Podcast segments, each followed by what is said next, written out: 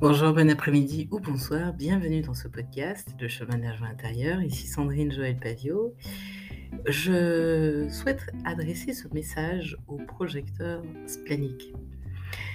Quand euh, j'ai découvert mon âme de projecteur splénique, euh, en, écoutant Raoult d'ailleurs, euh, j'ai compris à quel point à travers bah, toutes les, descriptions qu'il fait de ce profil et euh, les exemples qu'il donne, j'ai découvert à quel point en fait, bon, c'était un conditionnement pour moi, d'une part à, fonctionner comme une projecteur, mais j'ai surtout découvert à travers ce, profil d'aura à quel point en fait il est possible d'aider les gens qui reconnaissent ta valeur. J'ai fait une expérience qui s'est avérée très libératrice. Je me suis libérée d'une relation que je pensais amicale euh, et qui euh, fait que je n'étais pas moi-même en fait. C'est-à-dire que je me contorsionnais à faire plaisir à cette personne et euh, qui avait besoin d'attention, qui adorait que j'écoute ses histoires, que j'accompagne dans ses, dans ses projets, euh, ce que je faisais. Mais quand je commençais à vouloir exprimer qui je suis, donc mon aura de manifesteur, là, il y avait de la résistance et de la résistance au changement et beaucoup de résistance au changement parce que dès que j'essayais euh, d'aller pointer en fait ce qui avait à changer dans son attitude dans son comportement ou dans sa manière de fonctionner, eh bien il y avait euh, énormément de rejet.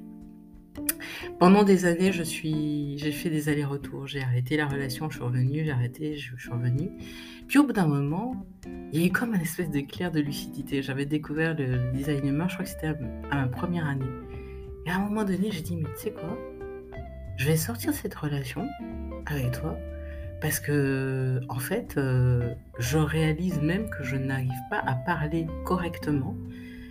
Euh, et quand je commence à dire vraiment ce que je sens, ce qui est correct, ce qui est juste pour ce qui me semble juste, et que j'essaye de te montrer quelque chose, il y a tellement de résistance en toi que je ne suis pas moi-même en fait. Je suis, euh, une partie de moi, je suis pas complètement moi-même, non. Ne, considérant pas ça comme de l'amitié, je suis sortie de cette relation. Qu'est-ce qui s'est passé après? Alors c'est une relation qui était très euh, nourrissante, qui était très intéressante et tout ça, mais j'ai découvert une chose. Un, que je ne portais plus avec moi le poids de cette personne, de ses histoires, que je ne pensais plus à ses problèmes. Donc ça m'a libérée au niveau mental, ça m'a libérée euh, au niveau émotionnel, parce que pour le coup, l'espèce de colère que j'avais euh, euh, s'était exprimée. Et du coup, j'ai senti la liberté la liberté d'être moi. Et c'est comme si, en faisant cet acte de sortir de cette relation, c'était comme si je m'étais dit, je lui avais dit, ou j'avais dit, maintenant ça suffit. Je suis au contact de personnes qui me voient, qui me reconnaissent, qui connaissent l'impact, qui, euh, qui sont OK en fait euh, de m'accepter tel que je suis. Et quand c'est pas le cas, salut. Alors j'ai une très très belle euh, révélation, c'est que pas de nouvelles. Donc ça veut dire que littéralement, il fallait que je fasse ça.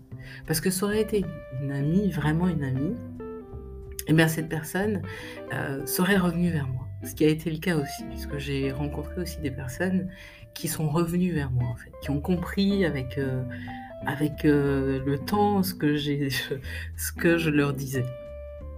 Et c'est pareil, j'ai fait aussi une autre découverte d'une personne qui, était, qui revenait vers moi souvent, mais à un moment donné, je lui dis, ok, moi, j'ai tel projet, j'ai besoin de ton aide sur ça, est-ce que tu es avec moi ou pas? Pas de réponse. Et tu vois, ça, c'est ce sont des, des mini-actes d'affirmation de, soi qui permettent, en tout cas en tant que manifesteur, qui me permettent d'identifier qui est de mon côté ou pas. Les gens qui ne sont pas de ton côté, en fait, vont tracer, vont pas rester là, vont partir. Les gens qui sont de ton côté vont rester. Les gens que tu reconnais euh, en tant que soutien et qui peuvent être, euh, si tu es manifesteur, et qui peuvent être un petit peu plus discrètes euh, et qui sont vraiment là pour t'accompagner, elles vont, elles vont se présenter en fait. Elles vont être là quand tu auras besoin de toi. quand tu auras besoin d'elles, pardon. Quand tu auras besoin de soutien. C'est ce que je voulais te partager aujourd'hui concernant le chemin de la joie intérieure en amitié. Évidemment, on peut aller beaucoup, beaucoup plus loin. Pour cela, il te suffit de t'abonner au podcast. Je te partage des ressources et des outils qui te permettent d'identifier justement ces personnes, parce que c'est possible.